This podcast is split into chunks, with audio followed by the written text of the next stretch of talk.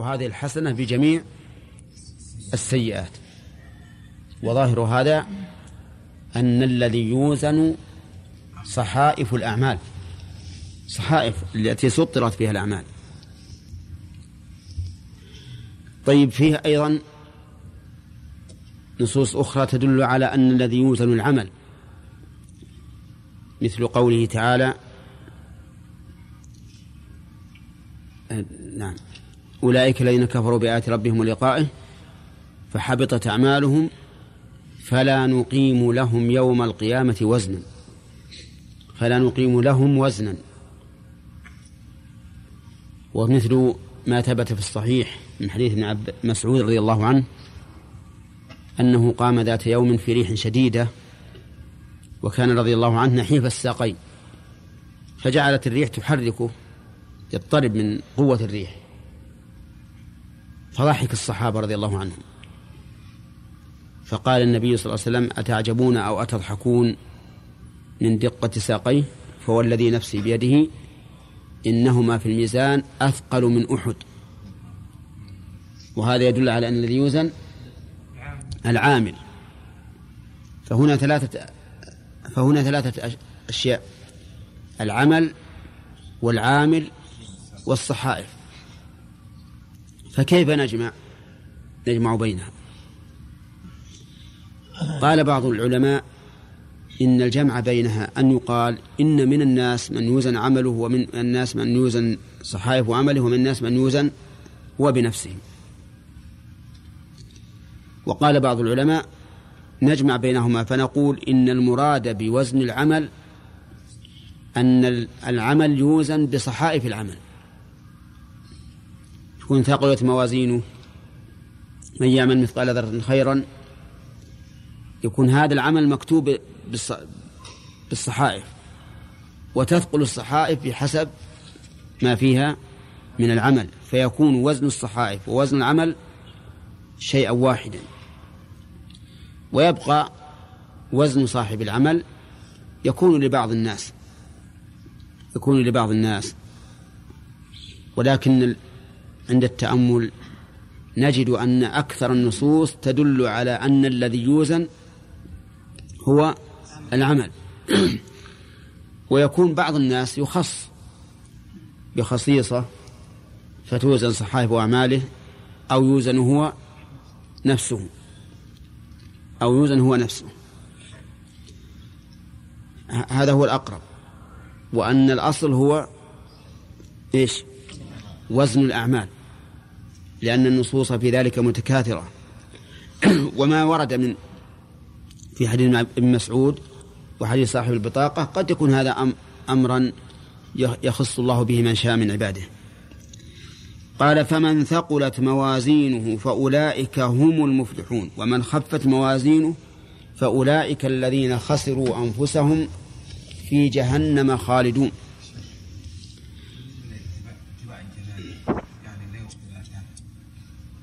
إي نعم. هذا يدل على الذي يوزن العمل طيب من ثقلت موازينه فأولئك هم المفلحون.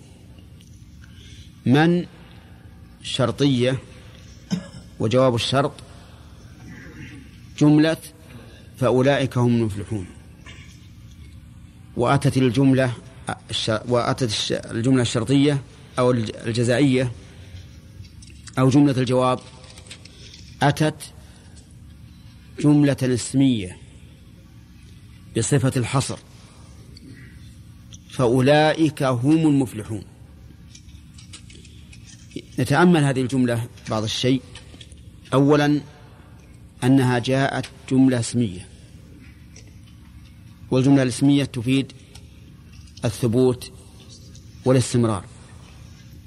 ثانيا جاءت باسم الإشارة الدال على البعد. أولئك. ولم يقل فهم المفلحون. قال أولئك إشارة إلى علو مرتبتهم.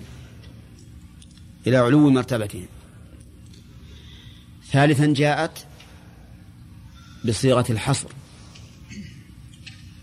في قوله هم لأنهم ضمير فصل. يفيد الحصر والتوكيد. وإيش؟ والفصل بين المبتدأ والصفة بين الخبر والصفة. المفلح هو الذي فاز بمطلوبه ونجا من مرهوبه. فاجتمع له أمران السلامة مما يكره وحصول ما يحب. وهكذا كلما جاءت مفلح في القرآن فهذا معناه أنه في القرآن أو في السنة أنه الذي فاز بمطلوبه ونجا من مرهوبه. وقوله فمن ثقلت موازينه فأولئك هم المفلحون.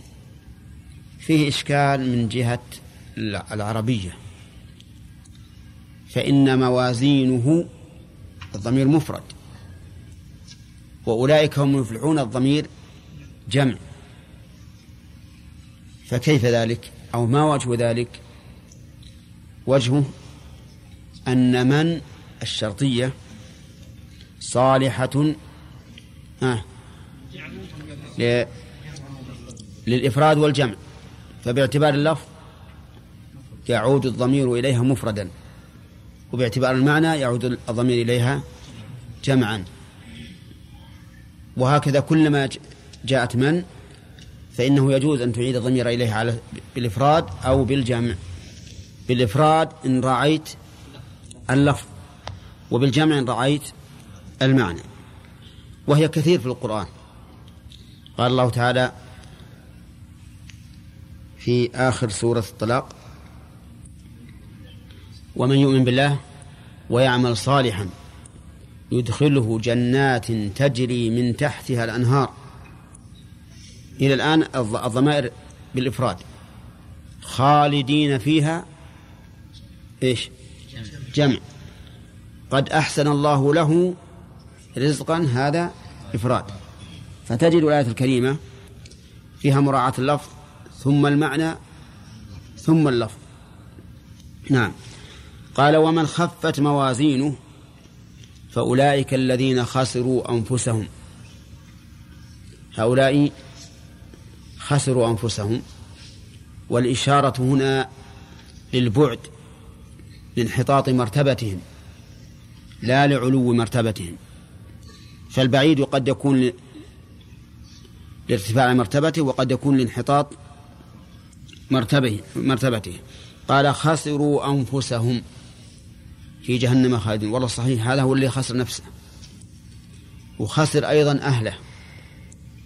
وخسر ماله. الكافر قد خسر نفسه وأهله وماله. قل إن الخاسرين الذين خسروا أنفسهم وأهليهم يوم القيامة.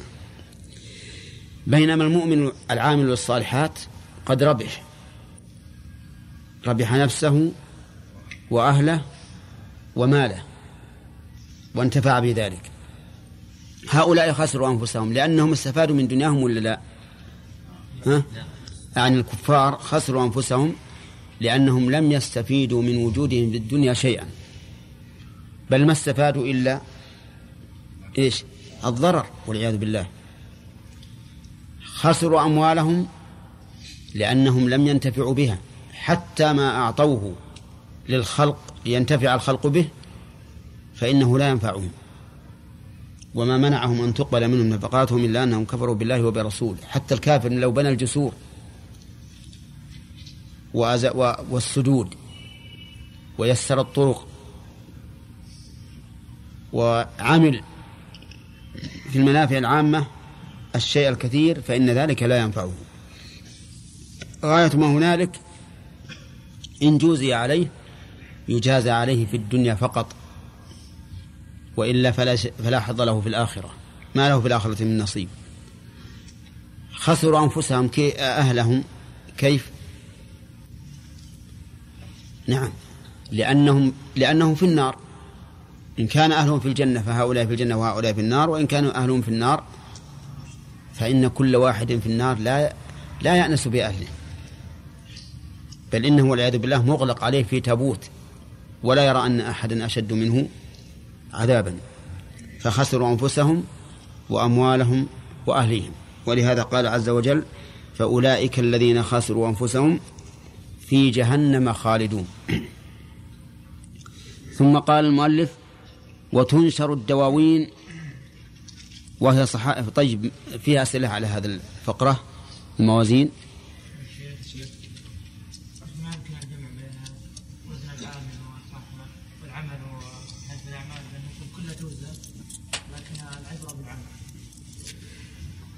يمكن أن نقول هكذا لكن بس إنه ما هي ما هي ظاهرة في كل أحد.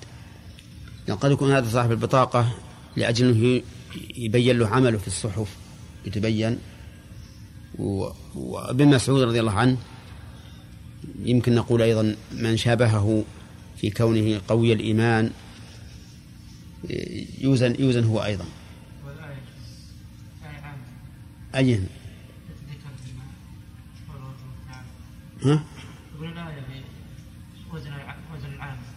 هذه عامة هذه عامة. فنقول يمكن بعض هؤلاء يخص بهذه الخصيصة. نعم. صاحب البطاقة هل يعني نقول أنه كان يصلي ولكن الصلاة لا لم يؤجر عليها وإنما سقط الوجوب أو كيف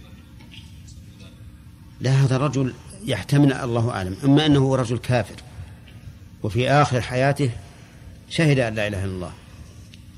نعم. أو أن أن قوة الإخلاص في قلبه يعني صارت أثقل من هذه الأعمال السيئة. الله أعلم. يعني ليس عنده حسنات. يحتمل لكن ظاهر الحديث ما عنده حسنات. إلا هذه لا إلا لا إله إلا الله. خسر أهله يمكن يجب من المسلمين. كيف؟ من المؤمنين أن يشوفون لأهلهم منكر ما يتغيرون. خسروا أهلهم الواحد يكون هو مستقيم في نفسه. أي نعم. وما ينكر المنكر لأهله. أي. لا أهله حتى ينظر. إن كان إن كان أهله كفارا فهم الذين خسروا. وهو لا يتأثر بذلك. إن كان أهله فساقا فهم يدخلون الجنة. نهاية الأمر يدخلون الجنة.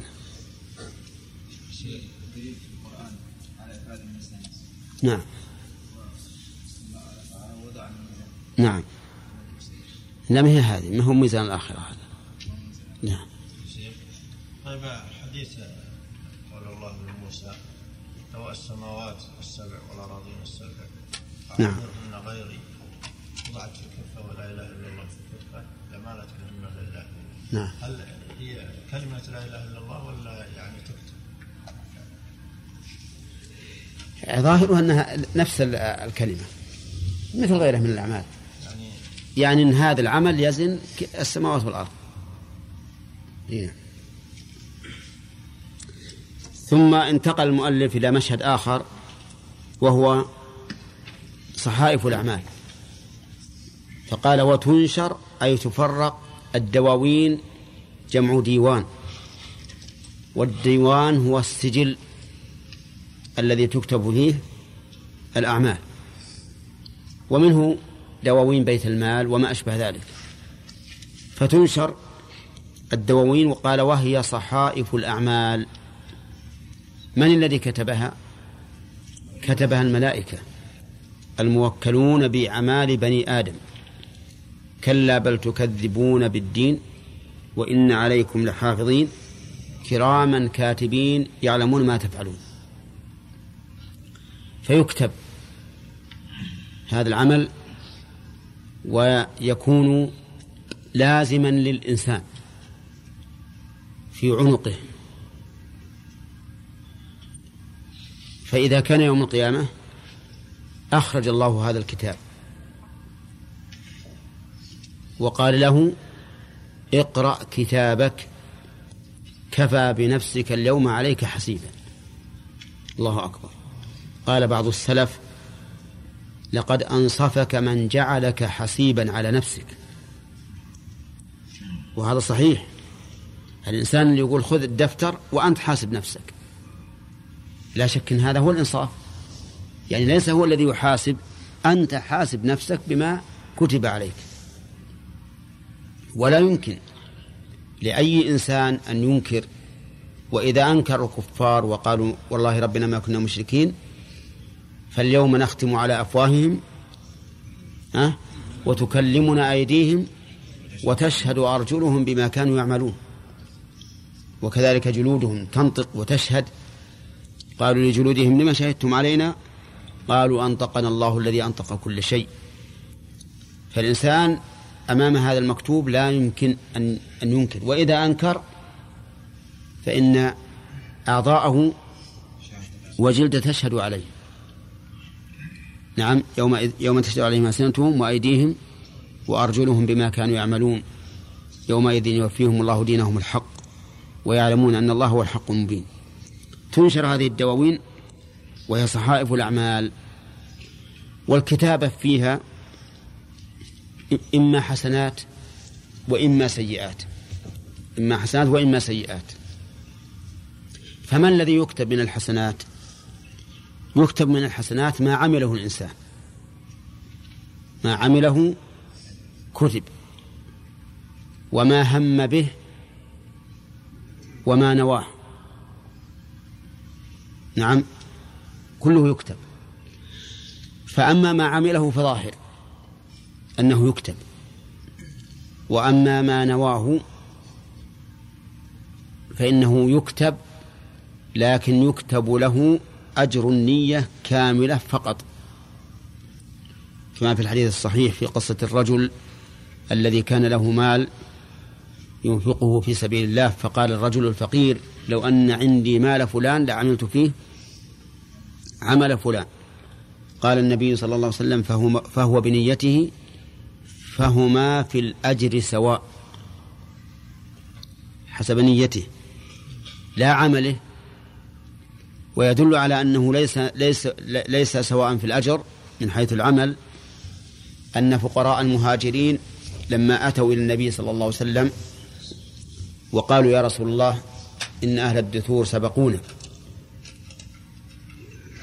فقال لهم تسبحون وتحمدون وتكبرون دبر كل صلاة ثلاثة, وثلاث ثلاثة وثلاثين.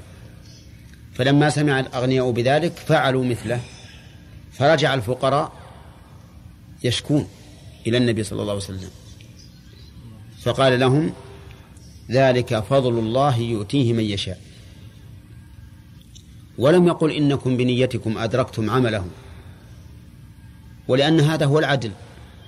فرجل لم يعمل لا يكون كالذي عمل ونفع الناس لكنه بنيته يكون مثله بالنية. آه الثالث إذا هم بالشيء وسعى بأسبابه ولكنه لم يدركه فهذا يكتب له الأجر كاملا. لقوله تعالى ومن يخرج من بيته مهاجرا إلى الله ورسوله ثم يدركه الموت فقد وقع أجره على الله. وهذه بشرى لطلبة العلم. إذا نوى الإنسان أنه يطلب العلم وهو يريد أن ينفع الناس بعلمه ويذب عن سنة الرسول عليه الصلاة والسلام وينشر دين الله في الأرض ثم لم يقدر له ذلك بأن مات مثلا وهو في عمله وطلبه فإنه يكتب له الأجر.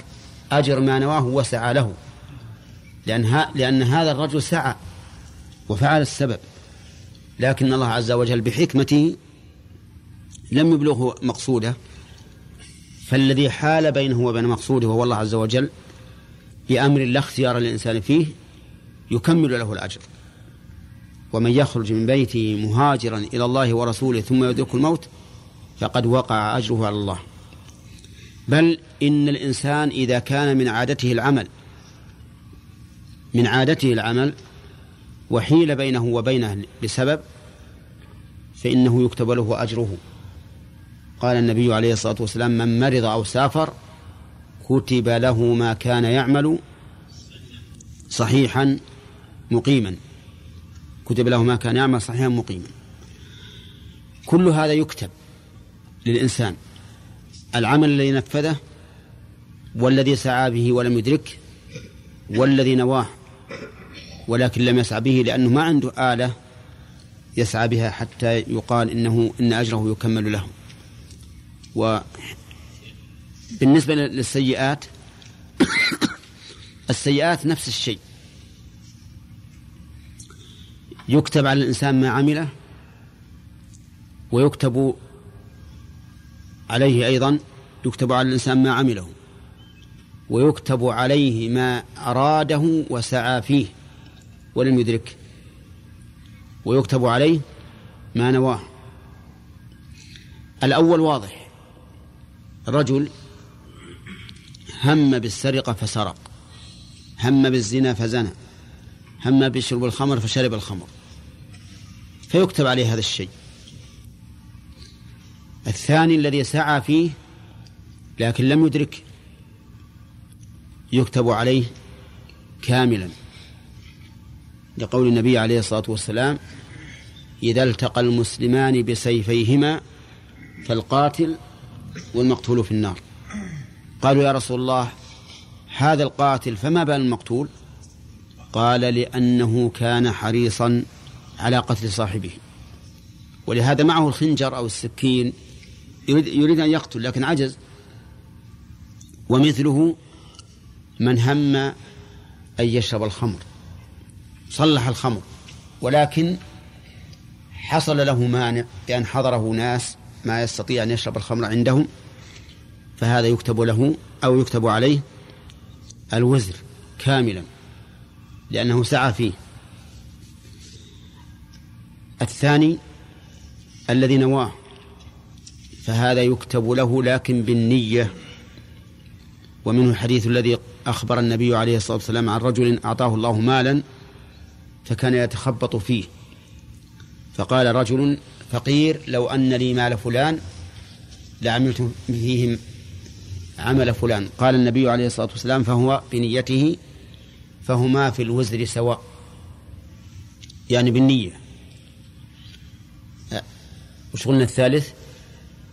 الثالث هذا النية نعم. نعم صحيح هذا ثلاثة. فعل وأراد وسعى في السبب في, في العمل لكنه لم يتم ونوى. طيب لو أنه هم بالسيئة ولكن تركها فهل يؤجر؟ نقول هذا على ثلاثة أقسام. إن تركها عجزا فهو كالعامل إذا سعى فيها إذا سعى فيها. وإن تركها لله كان مأجورا ترك لله كان مأجورا. وإن تركها لأن نفسه عزفت عنها لا لله ولا عجزا فهذا لا لا إثم عليه ولا أجر. لأنه ما تركها لله ولا تركها عجزا. المهم أن هذه الأشياء تكتب. والله عز وجل يجزي بالحسنات أكثر من العمل ولا يجزي بالسيئات إلا مثل العمل. قال الله تعالى من جاء بالحسنة فله عشر أمثالها ومن جاء بالسيئة فلا يجزى إلا مثلها. وهذا من كرمه عز وجل ومن كون رحمته سبقت غضبه. وإلا لو لو أن الإنسان عومل بالعدل لكان الحسنة بإيش؟ بحسنة.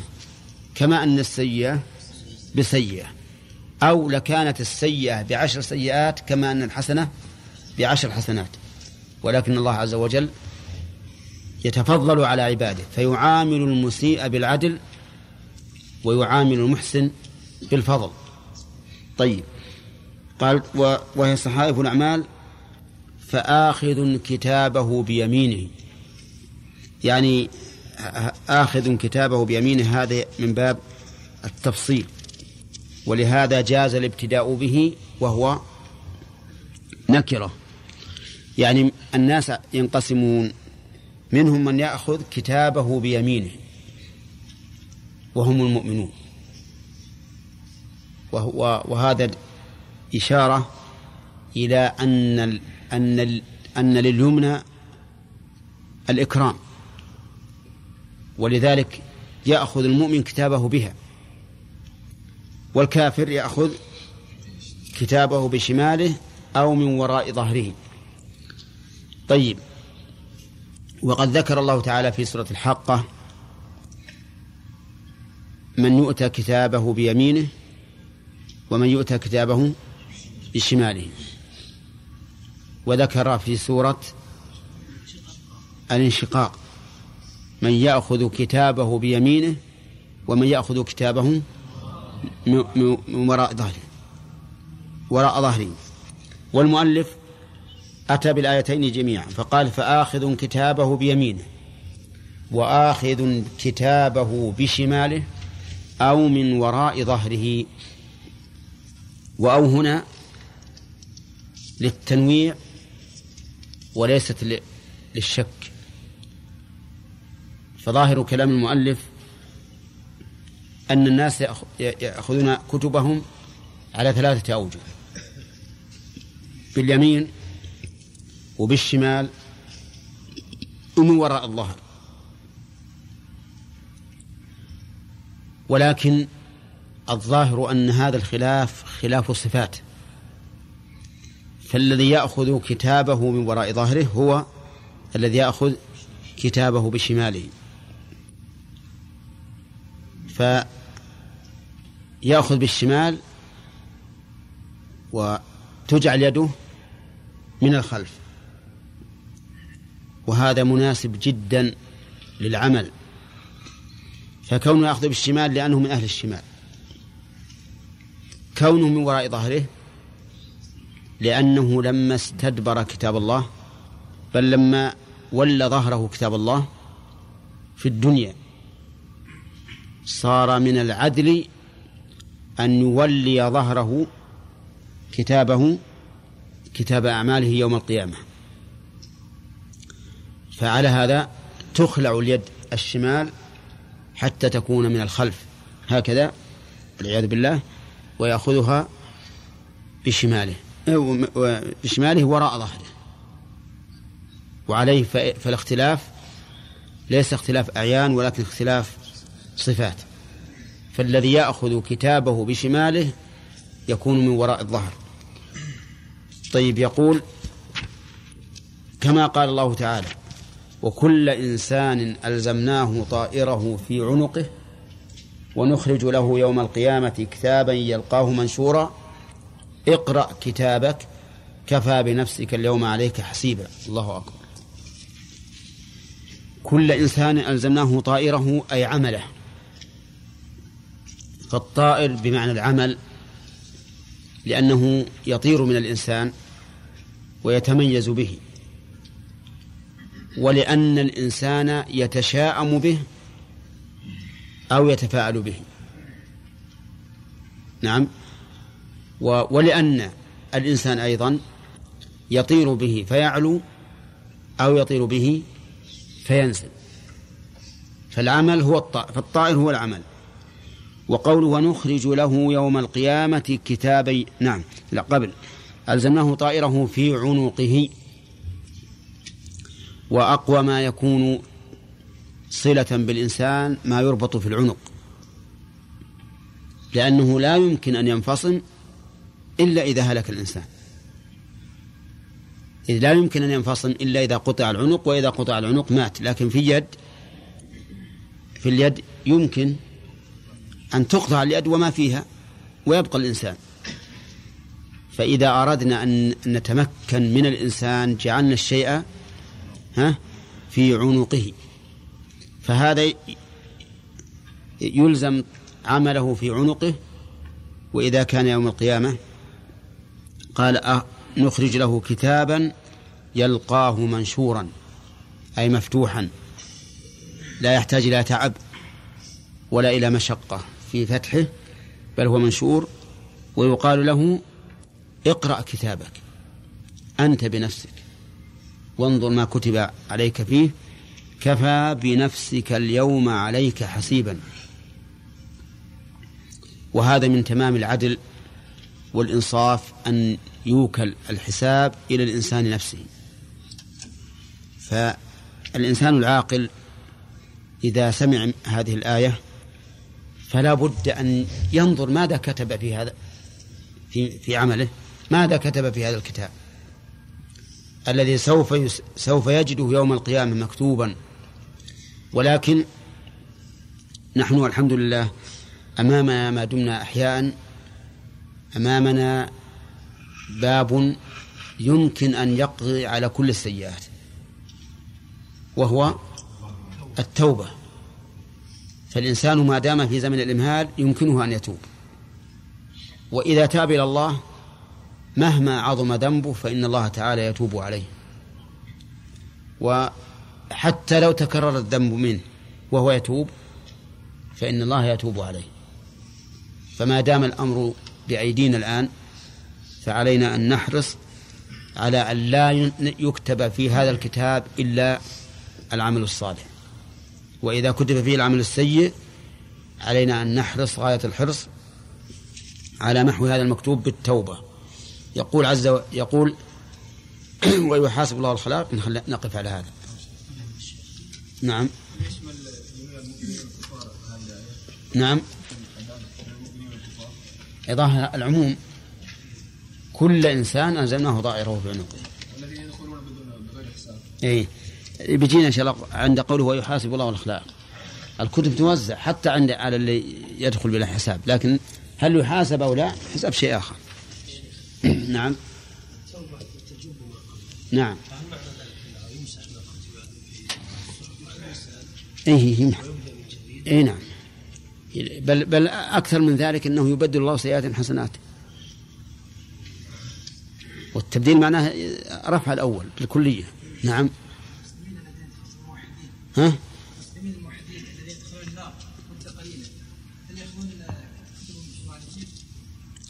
الظاهر الظاهر أن المؤمنين كلهم يأخذون كتبهم بأيمانهم حتى العصاة. اي نعم.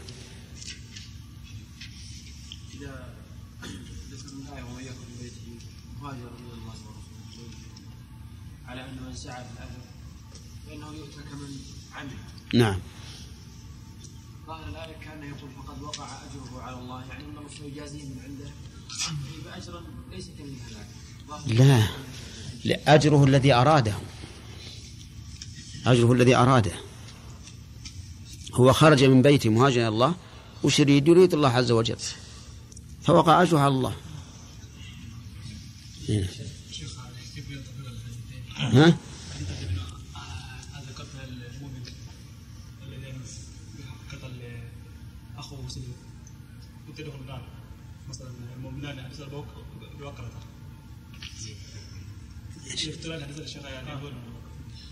إيه نعم نعم.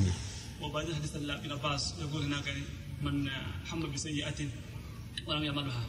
كتب الله حسنة كاملة. نعم. كيف إيه لأنه في الحديث الذي اللي كتبها حسنة كاملة قال فإنه إنما تركها من جراء. علل في الحديث. من جراء يعني من أجل. لكن هذا ترك قتل أخيه لأنه عجز نعم إيه فبينهما فرق إيه وش في هذا؟ هل الأطفال يعطون كتابهم؟ ها؟ أو نقول هؤلاء ما إذا كتب لهم ها؟ كتب ألي هذا حج؟ قال نعم. ولك أجر. نعم. الظاهر انه انه يشمل هذا عامة. إنه يقال يعطى كتابه بيمينه مكتوب فيه الحسنات. ها؟ كتب لهم الا يعملوا السيئه ولا لا هو يكتب لهم ما عملوا من الخير. ولا يكتب ولا يكتب عليهم ما عملوا من الشر. ها؟ لا فيهم فيهم ناس يعملون. مثلا إذا صار له عشر سنوات. إذا عمل خلاص يأخذ عمله لكن لو ما عمل هذا الصغير. اي هذا كتب له طيب اذا كان طفلا وحج حج به أبوه. يكتب له. اي طيب وشو فيه بلا كتاب. ها؟ اي طيب وش يكتب على أي شيء؟ على كتاب. نعم. لا ما يؤاخذ. يكتب له له ولا يكتب عليه. يكتب له ولا يكتب عليه.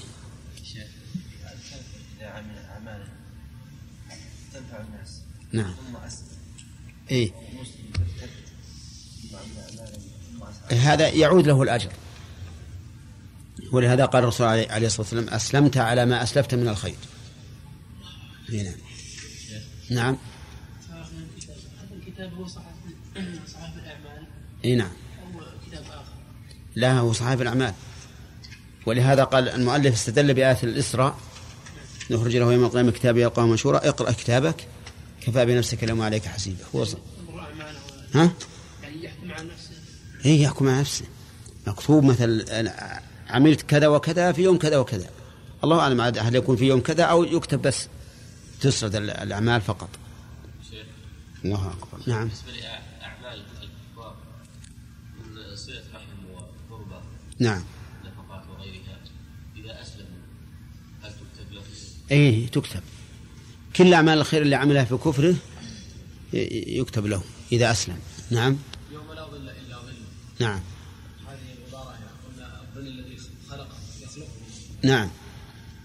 ما ينقل لنا أن يجعل لأن الرب عز وجل ما له ظل. الرب نور. ما له ظل. وش معنى؟ آه، آه، إنه يظله منين الله عز وجل أعظم من الشمس وأعظم من كل شيء. طيب على تحت ظل عرشه. مثل ما قلنا ال- هنا على تقدير ان إن المهب المراد إما أن يكون هذا العرش ال- اللي هو عرش الرحمن عز وجل فهو بعيد لأن العرش الرحمن يعني أكبر من من الأرض اضعاف مضاعفة. في- فيقال العرش هذا عرش آخر مثل الظل لأن العريش يطلق على الظل. يعني الذي خلقه نعم.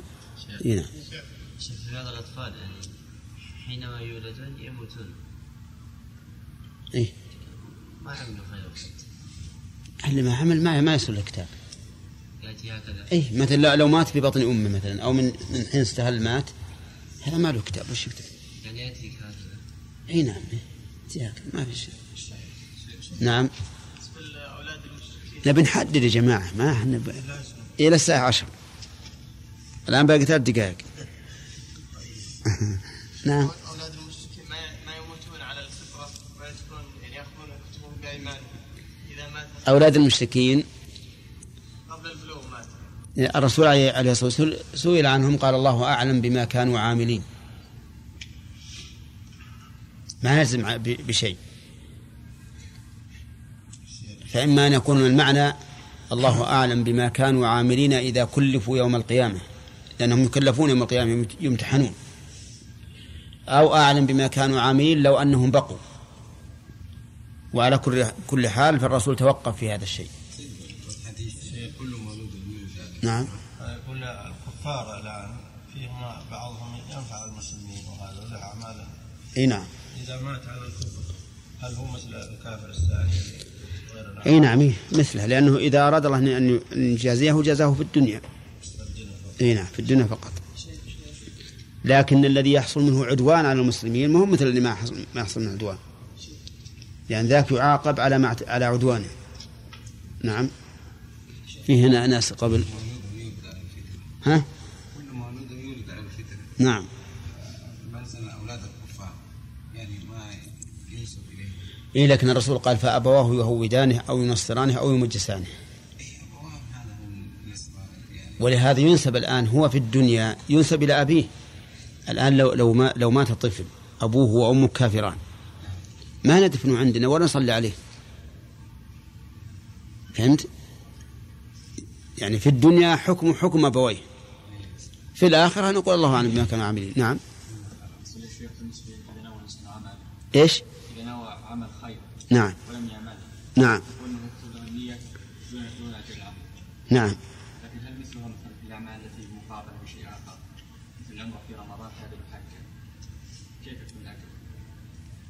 وهذا نفس الشيء. إذا نوى العمرة التي في هذا ولكن عجز عنها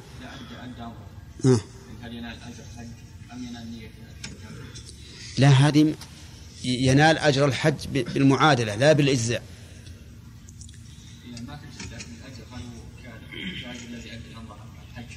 إي نعم إيه. تعدل حجة. مثل ما مثل من قال لا إله إلا الله عشر مرات كان كمن اعتق أربعة أنفس من ولد إسماعيل يعني لا يشترط الحج الذي ادى الامر في رمضان نعم. الذي لا الذي أدى العمرة كالذي حج. نعم.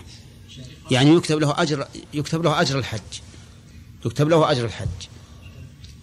لكن لكن في الحج ظاهر الحديث أيضا حتى في الأعمال اللي مهم موجودة في العمرة. مثلا آه، الرمي والمبيت. ظاهر الحديث إنه يشمل يحصل له هذا الشيء. يعني بمعنى أننا لا نقول إنه يعطى من أجل الحج ما يقابل افعال, أفعال العمرة كالطواف والسعي والحلق والتقصير والإحرام. بل ظاهر الحديث إنه يعطى حتى الأعمال اللي مين موجودة في العمرة يعطى إياها. فضل الله اسلم اذا لو الإنسان شيخ أتى بعمرة في رمضان نعم. بدل عن حجة نعم. يعني لا ينكر عليه هذا لا لا. هي تعديلها في الأجر لكن ما تجزي عنها. يعني معناها إذا إذا ذهب وف- وف- وفعل الحج أفضل؟ أفضل. نقول هذا في الأجر لكن في الأفعال إذا باشرها الإنسان لأن الإنسان يؤجر حتى على تكلف العمل. حتى على تكلف العمل. ولا كان نقول للناس لا تحجون الآن اعتمروا في رمضان. لا ليس هو قد لا خ- خلى الفريضة الفريضة معروف يؤدي الفريضة. لكن الآن واحد قال هل أنتم تنصحونني الآن أن أؤدي العمرة كل كل سنة ولا أحج؟ ما نقول هكذا. لكن الرسول أراد أن يبين هذه العمرة تعدل الحجة وليست تجزي عنها. وإن عدلتها بالأجر لكن التعب والعناء والمشقة العمل المباشر ما تحصل بالعمرة. نعم. ولهذا الرسول عليه الصلاة والسلام لما قال هكذا هو لا لم يرد أن أن يثبط الناس عن الحج. وإنما أراد أن يشجع الناس على العمرة في رمضان. فلو كان الرسول عليه الصلاة والسلام يريد أنها المعادلة التامة بمعنى أنها تسقط أفعال الحج وأن الإنسان لا لا يحج آه، هذا بعيد. ما أراد الرسول هكذا. نعم. هذا الحديث إذا صح إذا صح فنقول إن- جلوسه في في- مكان هنا يذكر الله. الذكر له شأن عظيم وفضل عظيم. يمكن أن يعادل العمرة التامة التامة ولكنه لا يجزئ عنها. قد يعادل الشيء الشيء ولكن لا يجزئ عنه. فنقول افعل هذا وافعل هذا. فالمقصود الحث على هذا الفعل. مثل قل والله أحد تعدل ثلث القرآن لكن لو قرأ الإنسان في الفريضة ثلاث مرات في الصلاة قصدي. ها؟ ما تجزي عن الفاتحة. نعم. توزن الموازين فتوزن. يعني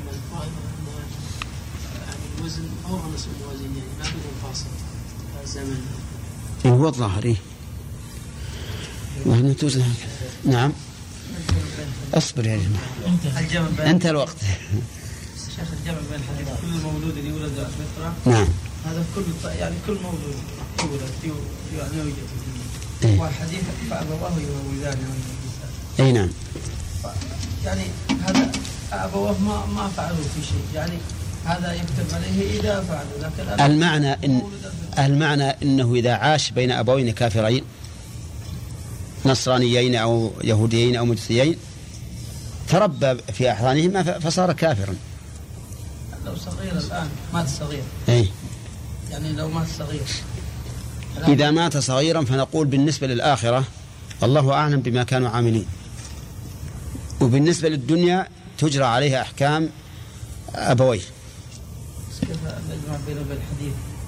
الله أعلم إي نعم هذا يولد على هذا يولد على الفطرة بالنسبة له هو يعني هو لو فرض هذا الطفل عاش بدون أحد نعم. لكان فطرته تهديه إلى الله عز وجل. نبينا محمد وعلى آله وأصحابه أجمعين. سبق لنا من مشاهد يوم القيامة عدة أشياء. أو- الأول آه، كيف يقوم الناس لله عز وجل من قبورهم؟ فهد. طيب الدليل من القرآن.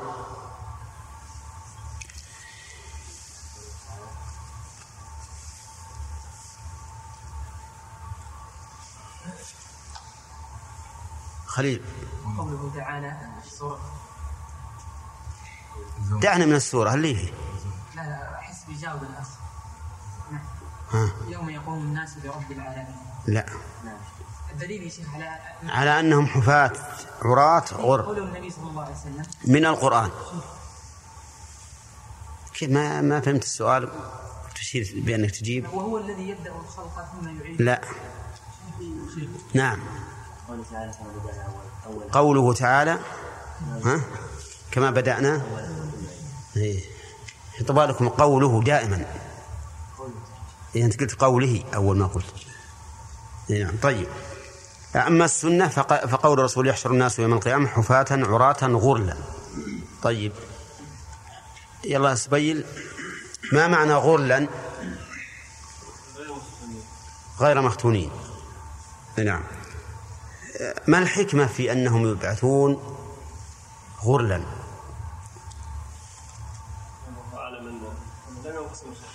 أي نعم.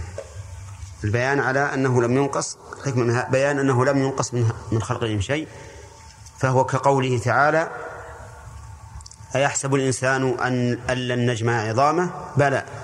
قادرين على أن نسوي بنانه. أي نعم. طيب. آه ثانيا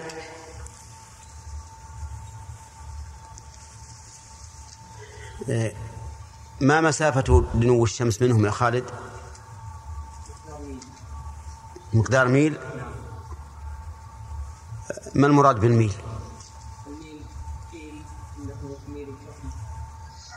ميل؟ نعم. ميل المكحلة. طيب.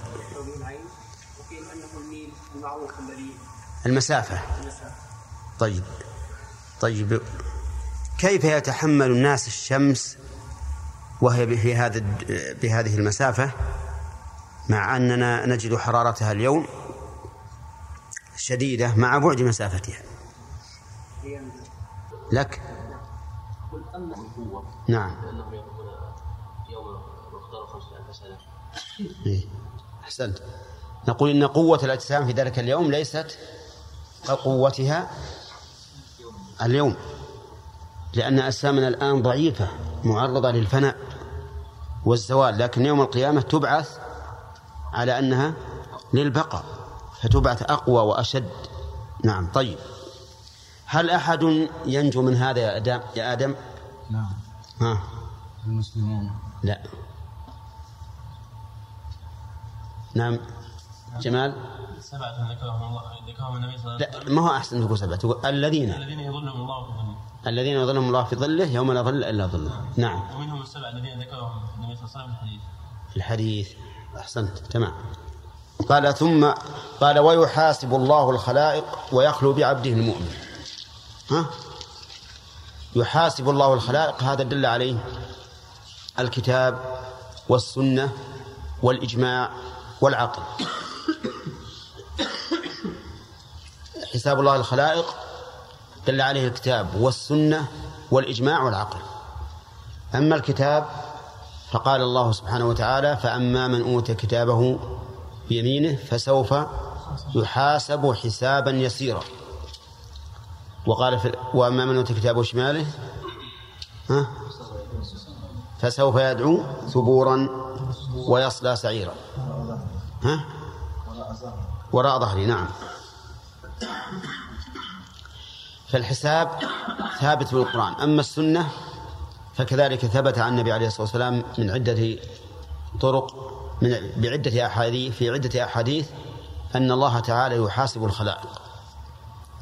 وأما الإجماع فإنه متفق عليه بين- بين الأمة أن الله تعالى يحاسب الخلائق وصفته كما سيأتي إن شاء الله.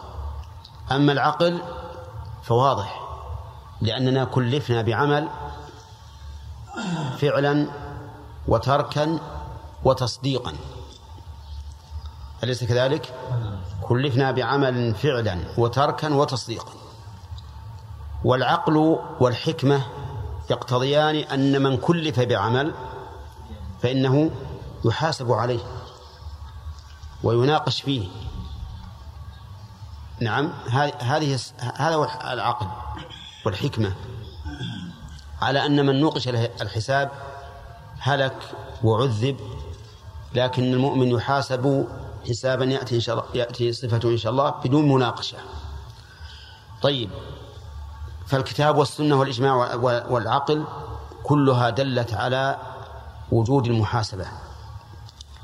وقول المؤلف الخلائق جمع خليقة جمع خليقة.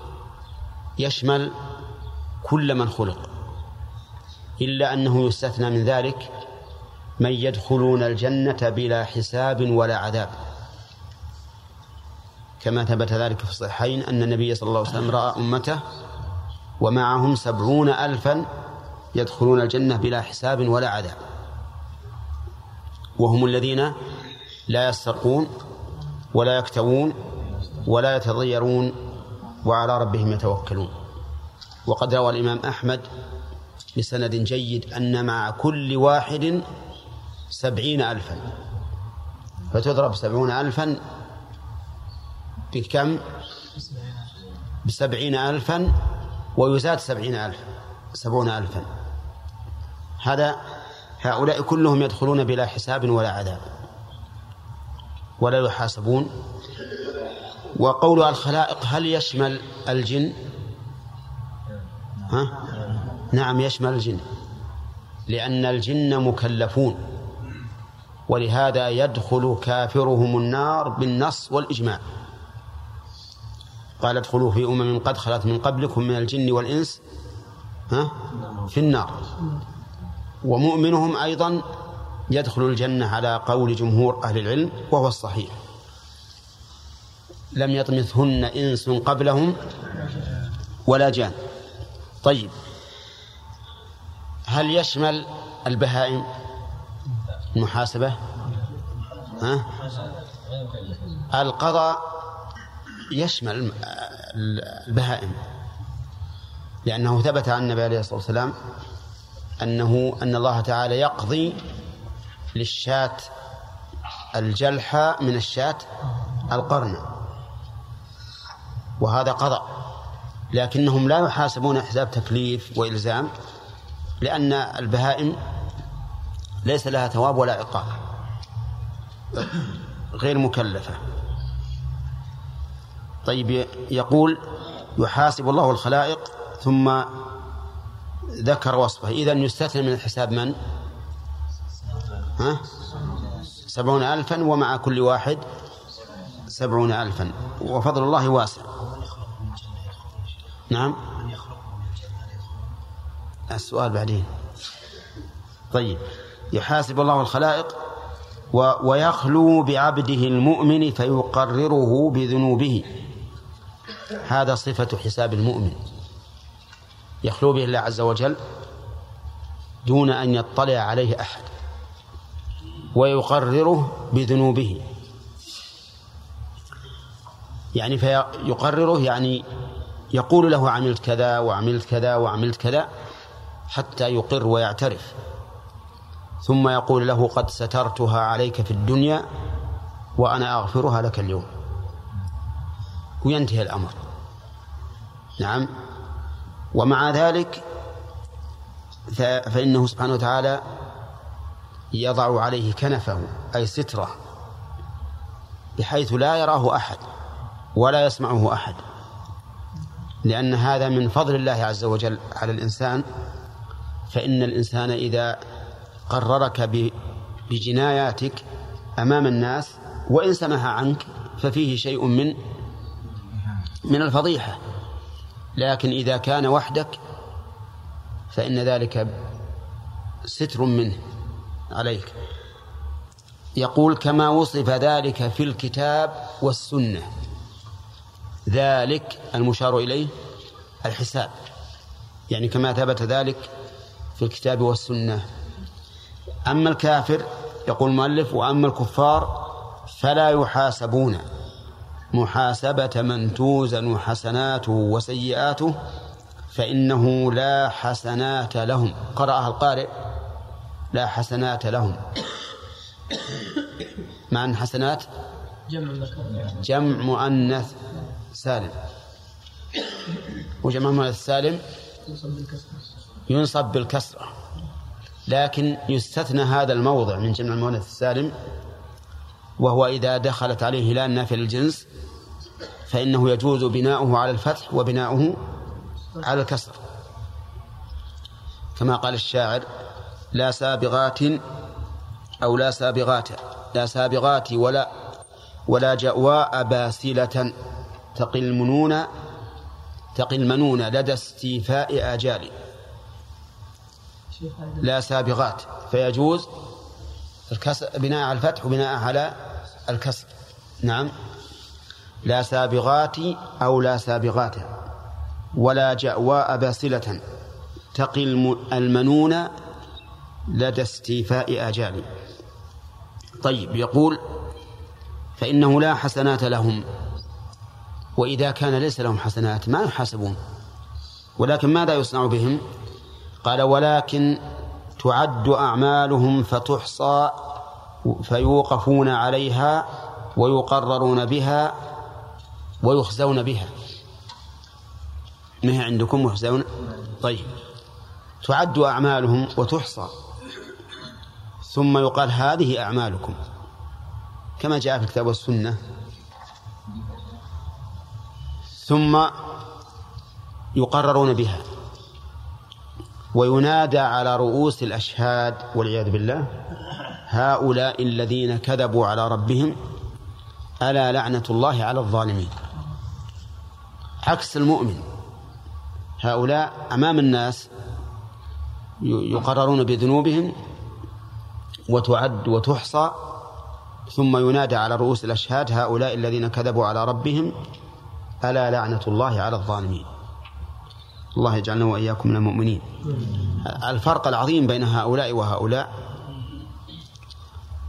فالمؤمن إذا علم بهذا الفرق لا شك أنه يرغب في الإيمان ويقوى وينشط. بخلاف الكافر والعياذ بالله لا يؤمن بهذا الشيء. نعم. ثم قال المؤلف وفي عرصات القيامة. عرصات جمع عرصة. وهي المكان المتسع. ويوم القيامة لا شك أن المكان متسع لأن الأرض تمد مد الأدين. وليس فيها جبال ولا ولا أودية ولا أشجار ولا بناء ولا أحجار. تمد كما قال الرسول عليه الصلاة والسلام مد الأديم يعني مد الجلد. في عرصات القيامة الحوض المورود للنبي صلى الله عليه وسلم. الكلام على الحوض من عدة أمور. أولا هل هذا الحوض موجود الآن أو لا؟ نقول هو موجود الآن لأنه ثبت عن النبي صلى الله عليه وسلم أنه خطب ذات يوم بأصحابه وقال إني لأرى إلى حوضي أو قال حوضي الآن. فهو موجود. وأيضا ثبت عن النبي عليه الصلاة والسلام قال منبري على حوضي منبرها اللي في مسجده على حوضه. وهذا يحتمل أنه في هذا المكان لكن لا نشاهده لأنه غيبي. ويحتمل أن المنبر يوضع يوم القيامة على الحوض. ثانيا هذا الحوض فيه ماء فمن أين هذا الماء؟ هل ينبع من الأرض؟ لا ولكنه يصب من ميزابين. من الكوثر وهو النهر العظيم الذي أعطيه النبي صلى الله عليه وسلم في الجنة. فينزل منه ميزابان يصبان في هذا الحوض. ثالثا يقول الحوض المورود. نعم قبل قبل. في عرصات القيامة في عرصات القيامة. يعني زمنه هل هو قبل العبور على الصراط أو بعد العبور على الصراط؟ نقول هو قبل العبور, العبور على الصراط. قبل العبور على الصراط.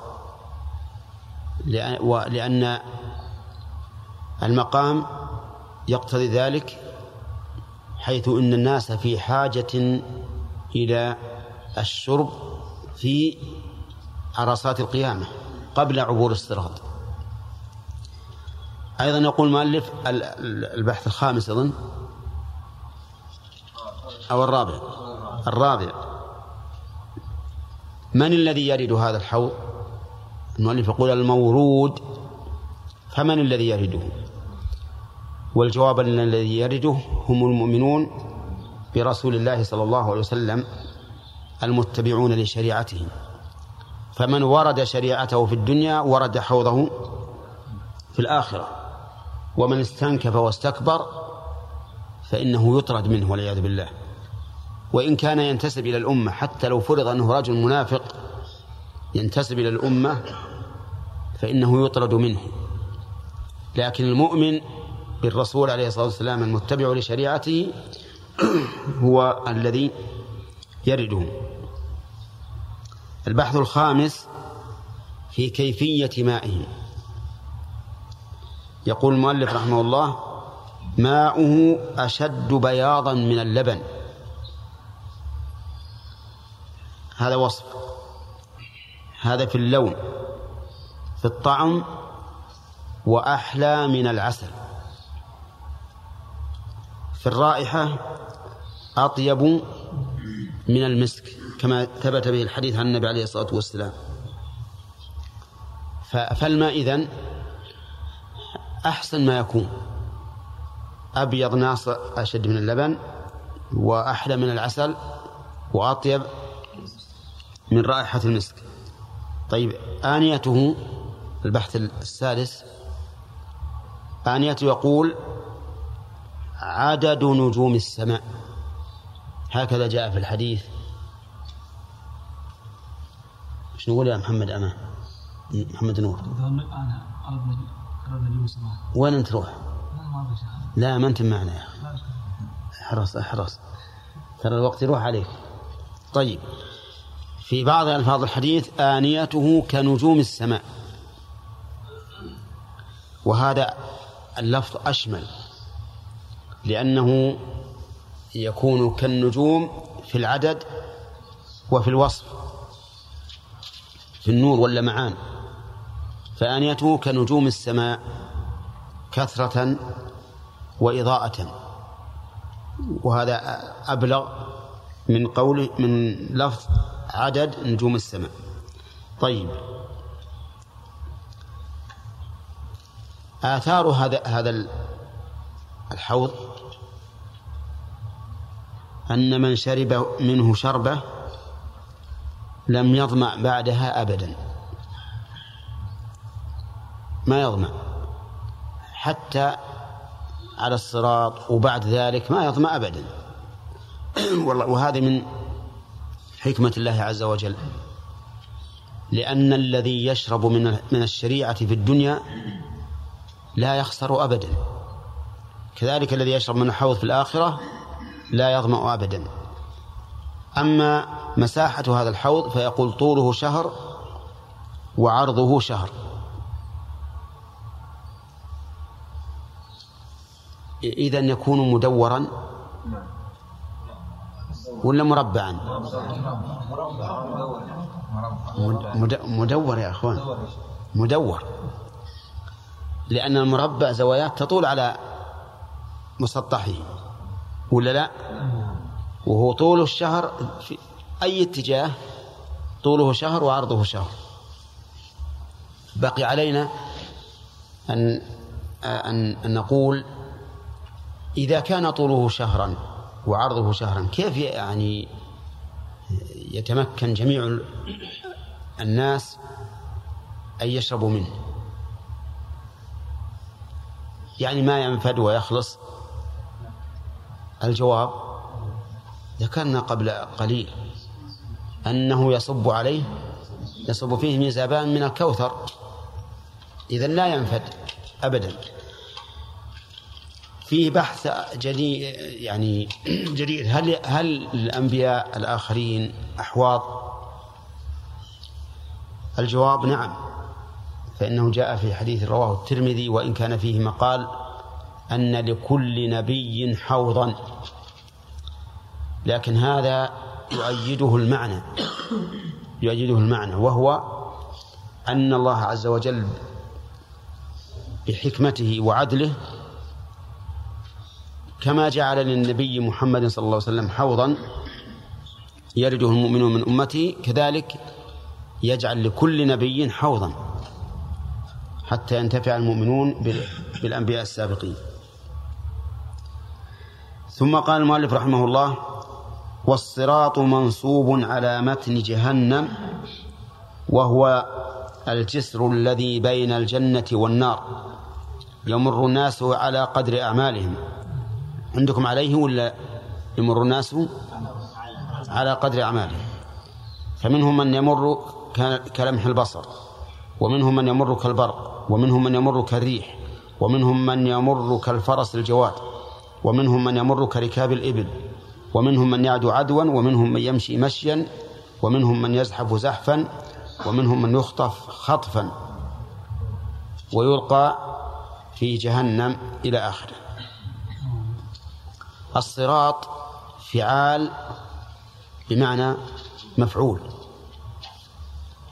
فهو صراط بمعنى مصروط والسرط هو المرور بسرعة ومنه ها الزرط زرط اللقمة يعني ابتلعها بسرعة.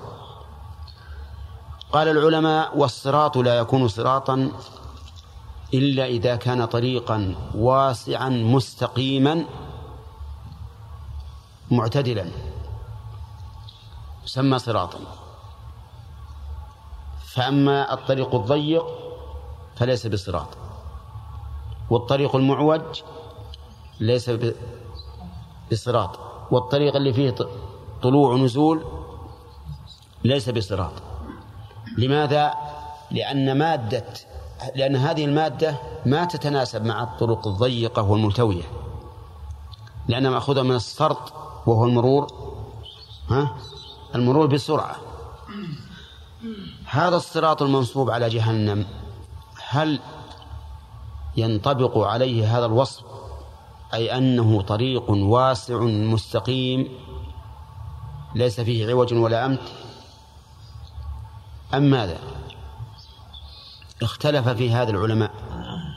فمنهم من قال إنه هكذا وأنه طريق واسع يمر الناس على قدر أعمالهم بدليل أن كلمة الصراط مدلولها اللغوي هو هذا. ودليل آخر أن الرسول أخبر بأنه دحض ومزلة. والدحض والمزلة ما يكون إلا في طريق واسع لأن الدحض والمزلة الدحض الزلق كالطريق الذي يأتيه السيل والماء فيزلق الناس فيه. قال وهذا لا يكون إلا في أمر إلا في طريق متسع. أما الضيق فلا يكون صراطا. وقال بعض العلماء بل هو صراط دقيق جدا. كما جاء في حديث أبي سعيد الذي رواه مسلم بلاغا أنه أدق من الشعر وأحد من السيف. أدق من الشعر وأحد من السيف. وبناء على هذا الرأي الأخير يرد علينا إشكال وهو كيف يمكن العبور على طريق كهذا؟ الجواب أن أمور الآخرة لا تقاس بأمور الدنيا. فالله تعالى على كل شيء قدير. ولا ندري كيف يعبرون. هل يجتمعون جميعا في هذا الطريق أو واحدا بعد واحد؟ الله أعلم.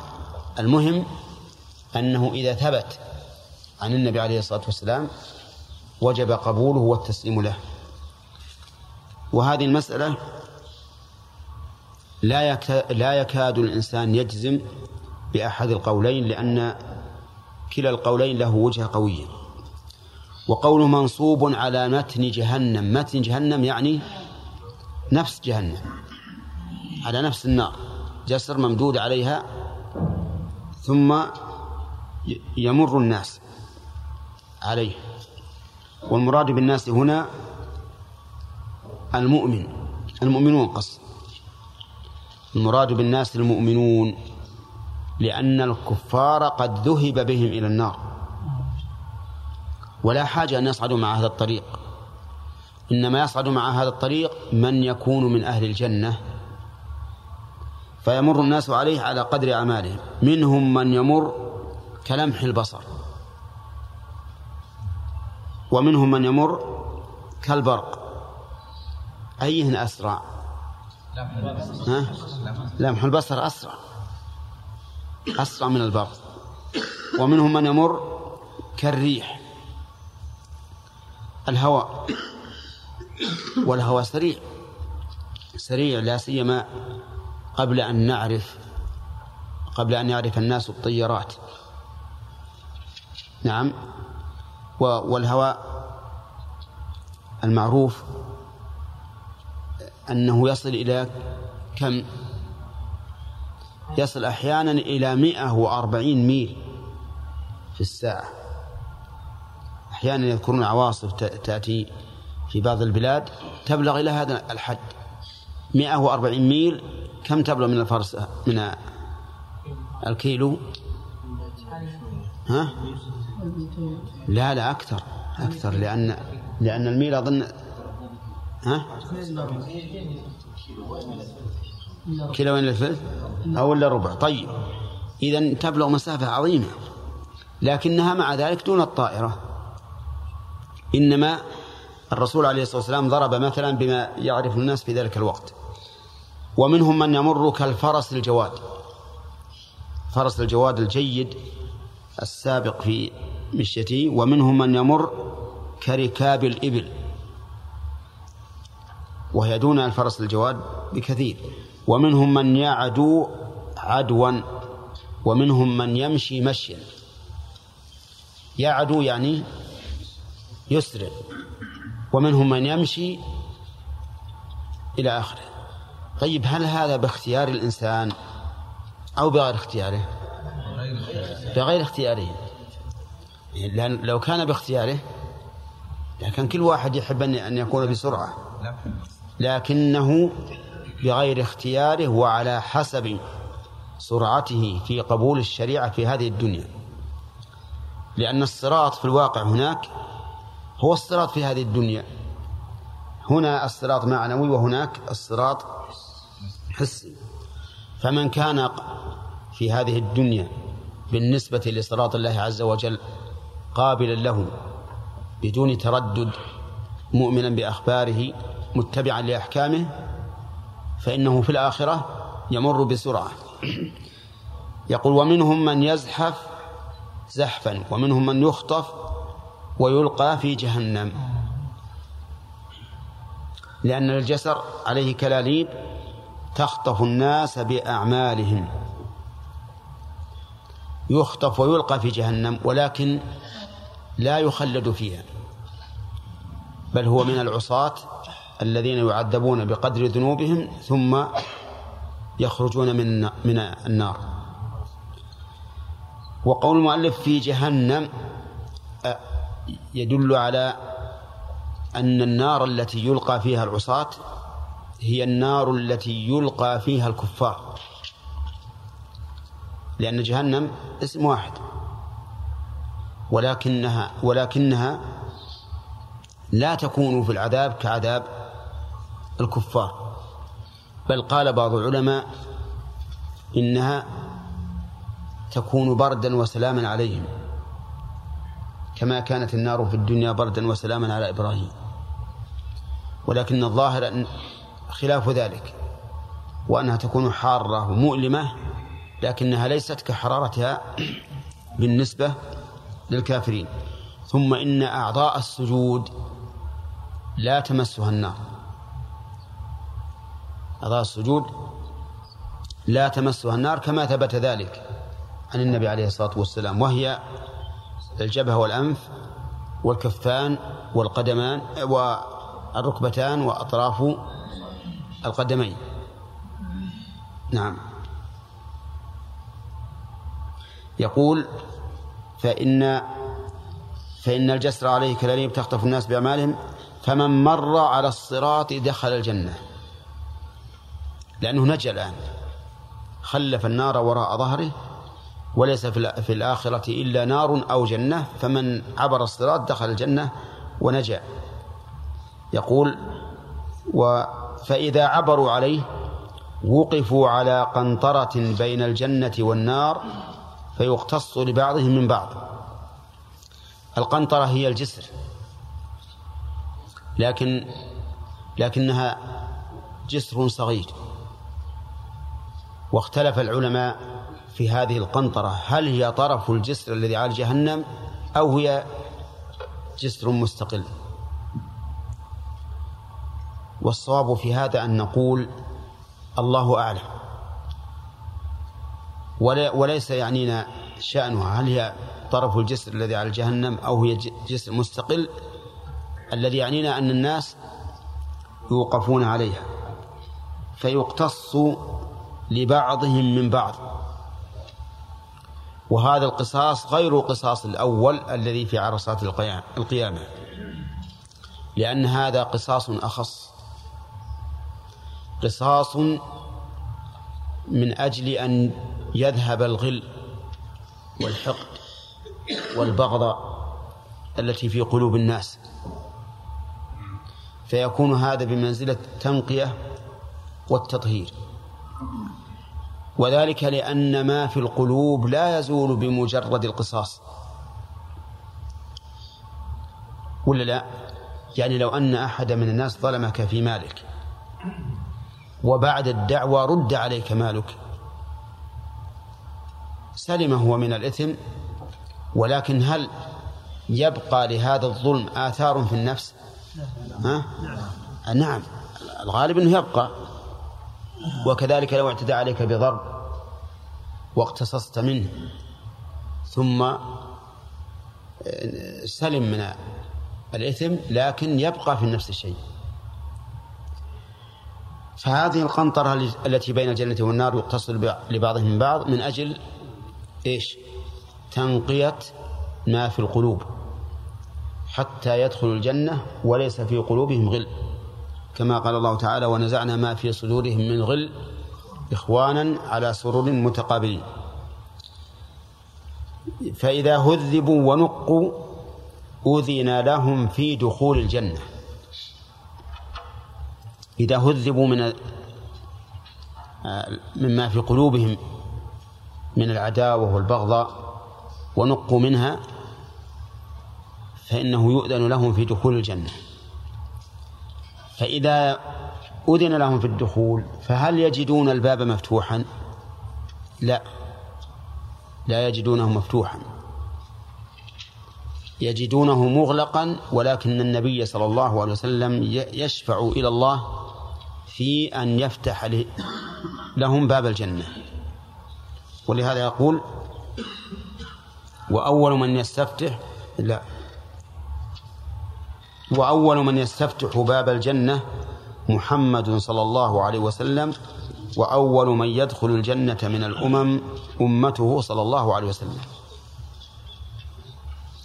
هو الذي يشفع إلى الله عز وجل في أن يفتح باب الجنة فيفتح. وهذا من نعمة الله على محمد صلى الله عليه وسلم فإن الشفاعة الأولى التي يشفعها في عرصات القيامة لإزالة الكروب والهموم والغموم والثانية لنيل الأفراح والسرور فيكون شافعا للخلق عليه الصلاة والسلام في دفع ما يضرهم وفي جلب ما ينفعهم. في هذا وهذا. ولهذا و وقلنا إنه لا دخول إلى الجنة إلا بعد بعد شفاعة الرسول عليه الصلاة والسلام. لما لأن ذلك ثبت في السنة. وأشار إليه الله عز وجل في قوله حتى إذا جاءوها وفتحت أبوابها وقال لهم خزنتها إلى آخره فإنه لم يقل حتى إذا جاءوها فتحت بل قال وفتحت. وفيه إشارة إلى أن هناك شيئا ها قبل الفتح. أما أهل النار فقال فيهم حتى إذا جاءوها فتحت أبوابها لأن لأن يجدونها مهيئة والعياذ بالله. لكن هذه ما تكون إلا بعد الشفاعة. قال المؤلف وأول من يدخل الجنة من الأمم أمته صلى الله عليه وسلم. اللهم اجعلنا منه. أول من يدخل الجنة هذه الأمة ولله الحمد. مع أنها هي آخر الأمم.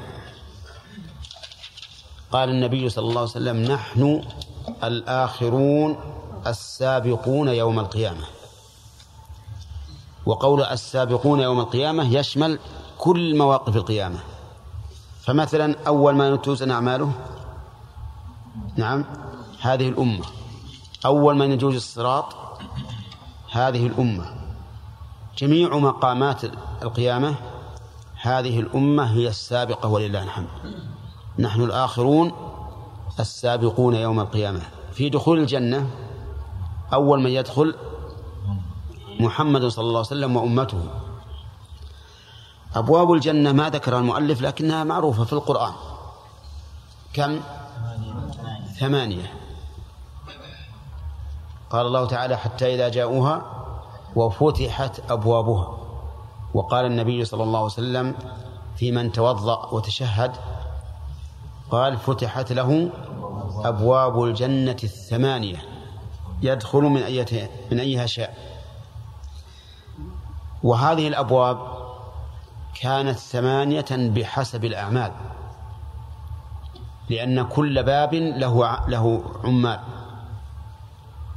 فمثلا أهل الصلاة ينادون من باب الصلاة وأهل الزكاة من باب الزكاة وأهل الجهاد من باب الجهاد وأهل الصيام من باب الريان. كل يعني كل باب له عمل. فمثلا يقال يا أهل الصلاة هلم يا أهل الزكاة هلم يا أهل الصيام هلم. ادخلوا من هنا. نعم. هل يدعى أحد من الأبواب كلها؟ نعم. ربما يوفق الله عز وجل بعض الناس لأعمال جليلة صالحة فيدعى من جميع الأبواب. فإن قلت إذا كانت الأبواب بحسب الأعمال لازم أن يدعى من كل الأبواب. يعني كل كل مسلم يصلي ويزكي ويصوم ويحج ويجاهد. نعم. فيلزم أن يدعى من كلها. فما هو الجواب؟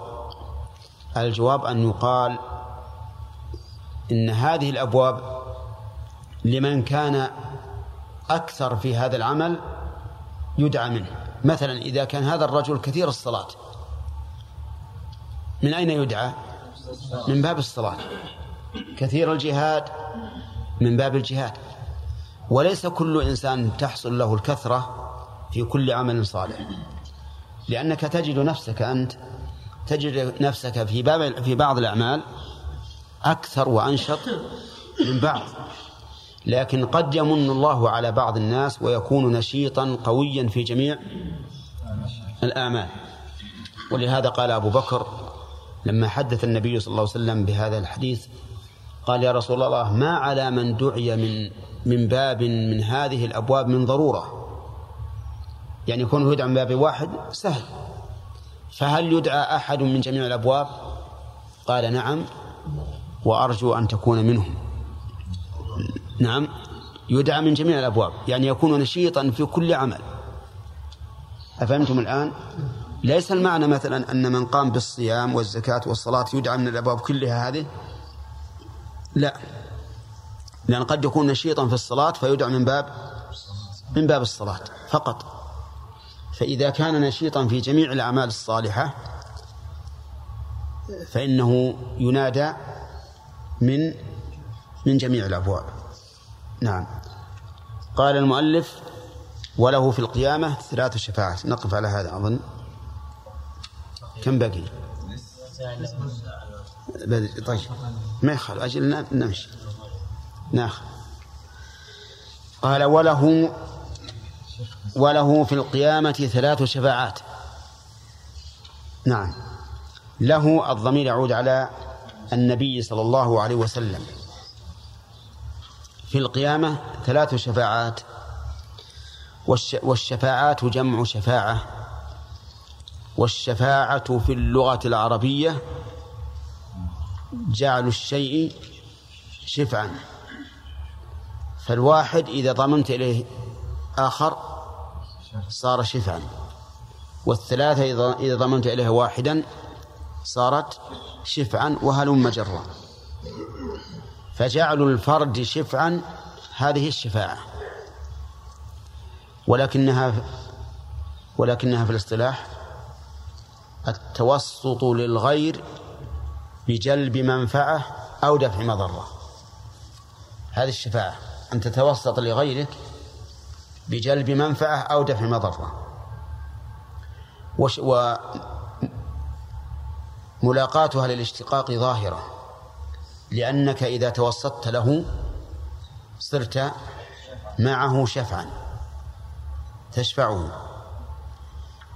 والشفاعة تنقسم إلى قسمين شفاعة باطلة وشفاعة صحيحة. فالشفاعة الباطلة ما يتعلق به المشركون بأصنام في أصنامهم. هذه شفاعة باطلة لا تنفع.